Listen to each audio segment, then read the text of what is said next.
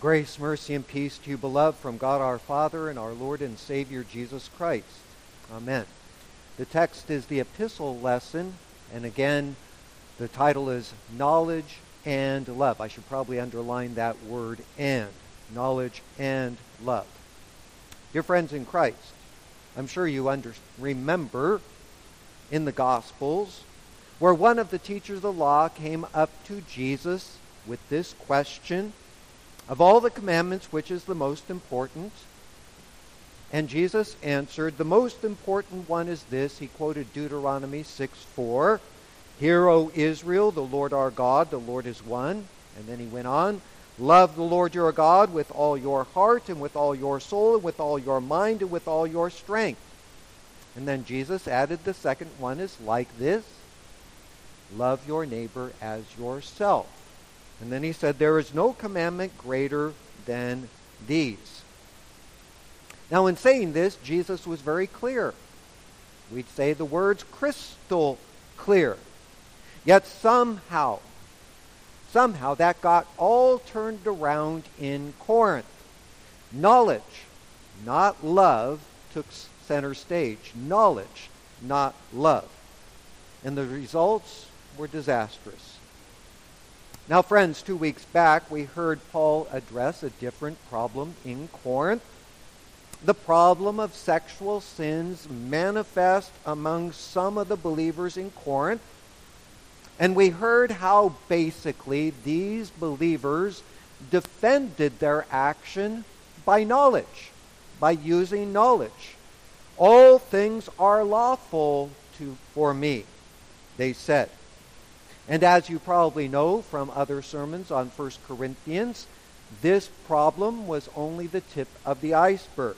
The Corinthian congregation faced lots and lots of other challenges and issues and problems. Now, this morning, I'm not going to go through a list of all of those, but the, just to say that the basic problem it can be traced back here the problem of knowledge. The Corinthians thought that they possessed knowledge.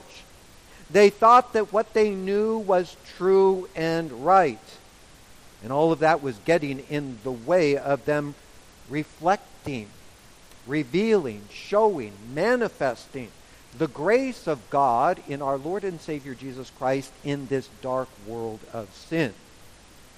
So, my friends, this morning, let's consider first what genuine knowledge is. And second, what genuine knowledge is not. And third, how genuine knowledge and genuine love are tied closely together. They're connected together. And they will produce a concern for all, whether they are strong in faith, weak in faith, or have no faith. So, first, let's consider what genuine knowledge is.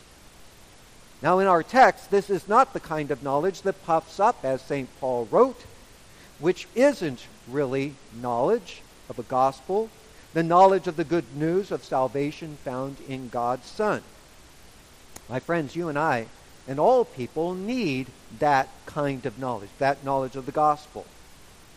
So remember Zechariah. Zechariah, the aged father of the Baptist, John the Baptist. Remember how, after John was born, after he was named and circumcised, Zechariah's mouth was opened. It was loose. And immediately Zechariah praised God. And he said this about knowledge. He spoke about the knowledge of salvation through the forgiveness of sins. The knowledge of salvation through the forgiveness of sins. Also, the Apostle Peter wrote about that in his second letter to believers. He urged them, grow in the grace and knowledge and knowledge of our Lord and Savior Jesus Christ. And in spite of what Paul writes here in our text about knowledge, Paul commended knowledge earlier in this letter. 1 Corinthians chapter 1 verse 5 he wrote, "In Christ you have been enriched in all your knowledge." In all your knowledge. So again, you and I and all people need such knowledge need genuine knowledge, need to hear and heed and hold to that message proclaimed by the one God promised through Moses. That's in the Old Testament lesson for today. Deuteronomy chapter 18. I urge you to read that text at home. As God moved Moses to speak about this prophet who was to come, he's Jesus Christ. There, in the gospel lesson, preaching and teaching with power and authority. That kind of knowledge is a good kind of knowledge. So again, the knowledge of the gospel of Jesus Christ, the knowledge of the forgiveness of sins in Jesus, the knowledge of salvation in Jesus, all of this is good. And this kind of knowledge doesn't lead us to be puffed up. It moves us to be humble before God, humble before men. It's the foundation of faith, and it makes us happy when we get to hear and receive that grace and glory that's revealed by God in the person of his Son, Jesus Christ. And this kind of knowledge puts into us a love for God and a love for other people. But second, there is a kind of knowledge that does puff up. And this is a knowledge that's a completely different kind of knowledge. It's the kind of knowledge that really stems back in Eden, the fall into sin which was sadly also evident among some in that Corinthian congregation. So Paul wrote about this and specifically addressed that when he responded to a question sent to him. A question sent to him about eating food, literally meat, eating meat offered to idols. So, in our text, when Paul wrote, All of us possess knowledge.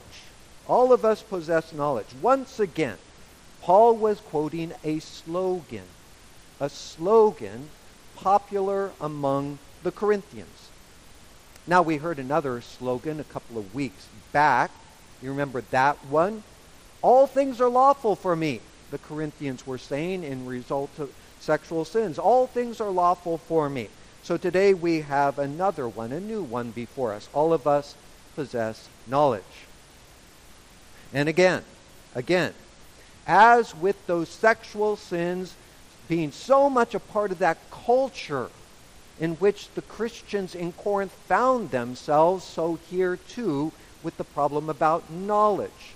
Knowledge, to many Corinthians, was more important than anything else. The people of Corinth craved knowledge more than anything else. We can't really relate to that like they did back then. And possessing knowledge became a source of pride and looking down on others, even looking down on God and what God said. Now, sadly, we could see that today in some who have gone through our parochial school, in some who have attended our inquirers class here in these classes, they get a whole bunch of knowledge, a whole bunch of knowledge. They learn a whole lot about Jesus and about Christianity. And that knowledge, of course, is to lead them to do what? To love God, to love the things of God, to love God's people. But sadly, in some, we see them seldom or ever coming to God's house and listening to God's Word and attending Bible classes or gathering for Christian fellowship. And should someone go and speak about their concern over that, we're going to hear an answer based in knowledge. In knowledge. Yeah, I know all of that stuff about Jesus and the gospel and all of that stuff. But then they show little love. Little love for God, for God's house, for God's word, and for God's people. This too could happen when our young people go off to college or university, exposed to all of that supposed advanced knowledge, learning, study. They graduate with an advanced degree, but they graduate without faith, without their Christian faith intact. Now, that kind of knowledge isn't knowledge. It's not knowledge. It's not knowledge rooted in Jesus Christ knowledge rooted in the gospel, the forgiveness of sins and salvation. Paul made that clear in our text for this morning. He wrote, If anyone imagines that he knows something, he does not yet know as he ought to know. Again, to know as one ought to know is to know Jesus Christ, God's Son, the grace and glory that God gives in him. It's to know him as the forgiveness of sins, the source of forgiveness, the source of salvation. But this kind of knowledge that isn't knowledge elevates self over God, over God's Word, and results they're elevated over others. So that right knowledge of Christ brings faith. That right knowledge of Christ brings a love for God and a love for other people. And as Paul wrote in this text, that love builds up. That love builds up. And that leads us to the third point that genuine love and genuine knowledge are tied together. Now, I'm sure you know, just like most people know, even those not part of the Christian faith know what's called the great love chapter of the Bible. You know that one, right? 1 Corinthians chapter 13. 1 Corinthians chapter 13, the great love chapter of the Bible. It's only five chapters after our text. In 1 Corinthians chapter 13, Paul writes about that love that builds up, although he used different words.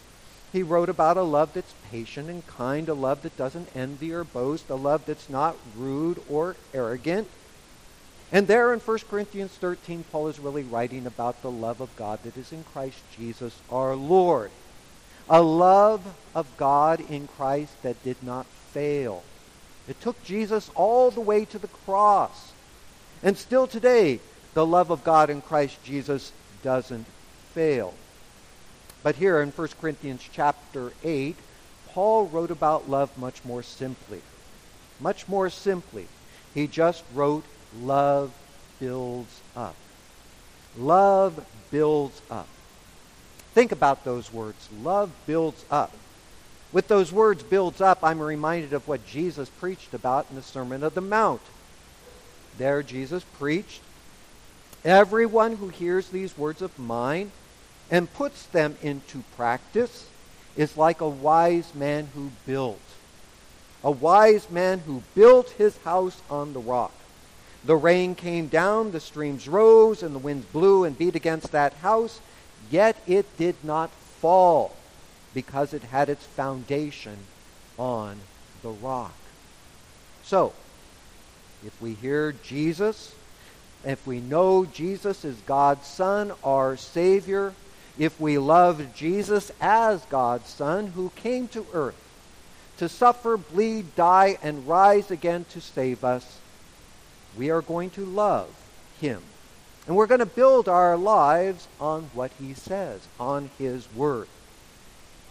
So here in 1 Corinthians chapter 8, Paul wasn't pitting genuine knowledge against genuine love. Rather, Paul's writing about, uh, writing against a knowledge that's really no knowledge at all, a knowledge that's kind of coming out of Eden, out of eating that forbidden fruit, a knowledge that has no connection with love, love for God and love for others, but instead is connected to sin and pride and arrogance and conceit. Paul was exposing a knowledge that puffs up a person and has a selfish disregard for others, even for God. For Paul tells us if anyone loves God, he is known by God. If anyone loves God, he is known by God. To be known by God means to belong to God. To be known by God means being, being God's child. It means standing in a right relationship with God through his Son, Jesus Christ. It means having the Spirit having faith, having the forgiveness of sins. And this love of God in Christ Jesus builds us up. It gives us new life, new attitudes, new affections. The love of God in Christ Jesus actually puts into us a love for God, a love for the things of God, which includes God's Word, a love for the things that God loves, a love for the things that God loves. Thus, a love for the neighbor. The neighbor. Whether that neighbor is inside or outside the faith. Whether that neighbor is strong in faith or weak in faith. And that brings us to the specific issue that Paul addressed here in 1 Corinthians chapter 8. Food, actually meat offered in sacrifice to idols. If you lived in Corinth, virtually all the meat available for consumption had previously been sacrificed in worship in an idol temple. And this meat could be consumed in one of two ways, just like us. Going down to the store, in their case, the meat market, buying some meat and taking it home to be cooked and eaten. That's one way. But archaeologists have also discovered that dining halls, dining halls, were connected to, were adjoining idol temples. So the animal would be sacrificed over in the idol temple proper, and then some of the meat would be brought over, cooked, and then served and consumed in those dining halls. And so, in this congregation in Corinth, in general, all Christians could purchase this meat, but especially those with wealth, those who worked in government, perhaps those who owned their own businesses. They could be invited to dine in the halls connected to these idol temples. And this posed a particularly difficult question. What should I do as a believer? I know that an idol is nothing. I know the one true God, and I know Jesus Christ, whom he has sent. So, can I use this as an opportunity to go and eat and then tell the good news about Jesus to the people there who don't know about him? That, of course, is what we as Christians want to do. That's one of the reasons God leaves us here on earth to tell others the good news about Jesus, to reveal that great and glorious light that's found in Jesus. But Paul, in his letter here, also addressed another concern the weak in faith. The weak in faith. Now, here, Paul's not being judgmental, but he's just simply stating reality, stating a fact. In Corinth, there would be some that were recently converted to Judaism out of this idolatry. Maybe recent converts who had once themselves been active in this idol worship. In other words, temple workers. Perhaps former priests of these false gods, these false idols. Perhaps former temple prostitutes to these Christians, it would be unthinkable. Unthinkable to have any association at all, any connection at all with idolatry. Now, my friends, this is a very difficult concept for us to get our heads around in our day. There's really no modern day equivalent. Perhaps you might think, though, about a recent convert to Christianity out of Judaism or out of Islam. Inviting this person to eat at your home, would you serve them pork? No. Or think about a convert to Christianity, a recovering alcoholic. Would you offer such a person a drink? No. Or think about, for you younger people, goth. A convert to Christianity out of that goth culture, you know, dressing all in black, black makeup, black hair?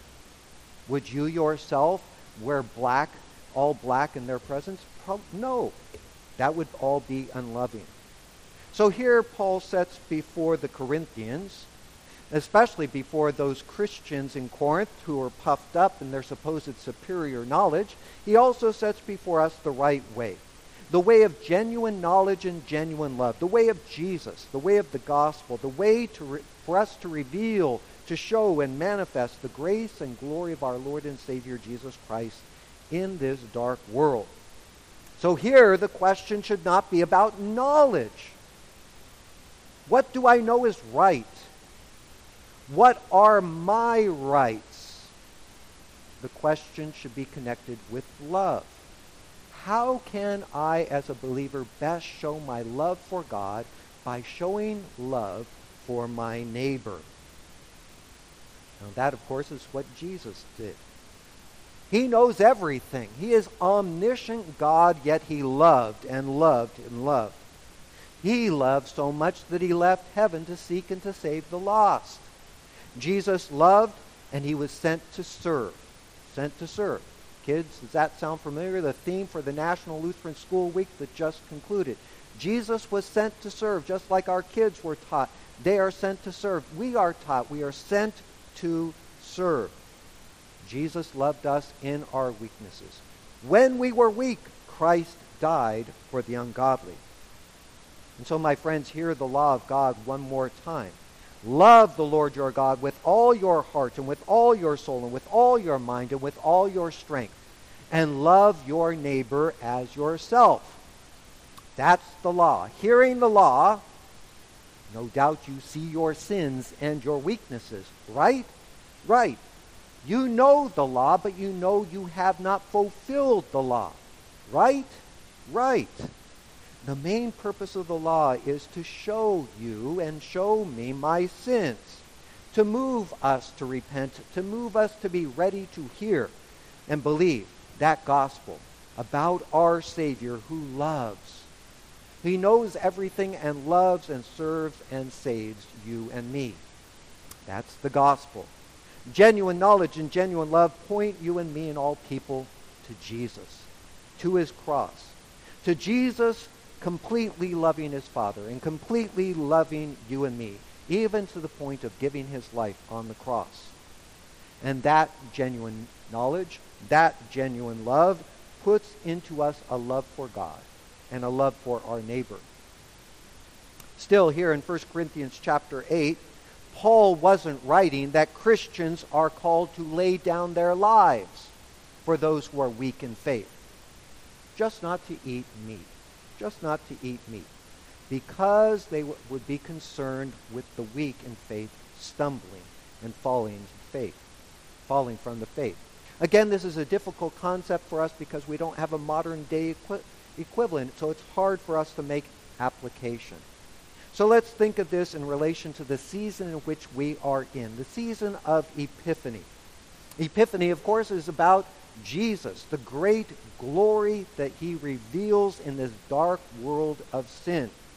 But Epiphany also concerns us. It concerns God's people, about us living our lives as Christians, speaking about Jesus, revealing the grace and glory that's found in Jesus witnessing and telling the good news about Jesus.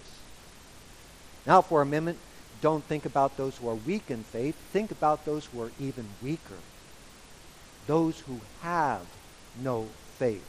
Those who right now are on that road that will end up in eternal death and destruction. Eternal death and destruction. And you, dear believer, you have a truth that can change that that can bring to them eternal life. Right now in these United States, you and I can't be killed, executed for living our Christian faith, living our Christian life, for witnessing and telling others about Jesus. So we open our mouths so that we might speak an eternally important thing, to tell the good news about Jesus, so that the people around us might believe along with us and be saved for us for all eternity. The gospel shows us our Savior. And the gospel gives to us a genuine knowledge and a genuine love. And now we see our neighbor as one for whom Christ died. Whether that neighbor is strong in faith, weak in faith, or has no faith. So may God the Father open our eyes that we might see the many opportunities that we have to serve him by serving our neighbor around us.